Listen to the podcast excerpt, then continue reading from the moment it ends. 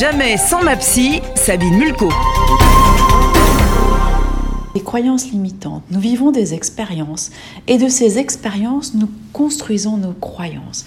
Par exemple, petit, votre père vous a dit tu parles trop et la croyance qui en découle deviendra parler en public n'est pas un comportement intelligent et de ce fait, peut-être vous êtes mal à l'aise pour prendre la parole en groupe on parle là, bien entendu, de croyances limitantes. Un autre exemple.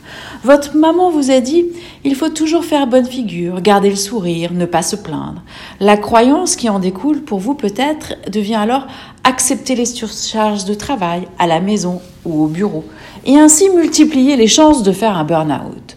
Cette croyance, ne pas montrer, permet d'avancer et peut-être là une croyance limitante et finalement au contraire vous amener à aller vers des symptômes d'état dépressif et là ne plus avancer.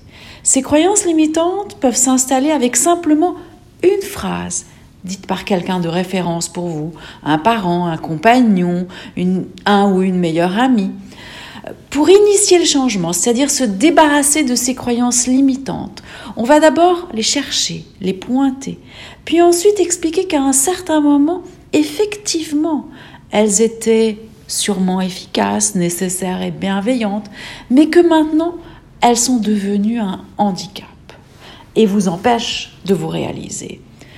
La question à se poser va être, réfléchissez, qu'est-ce que vous pourriez faire de différent si vous n'aviez plus peur?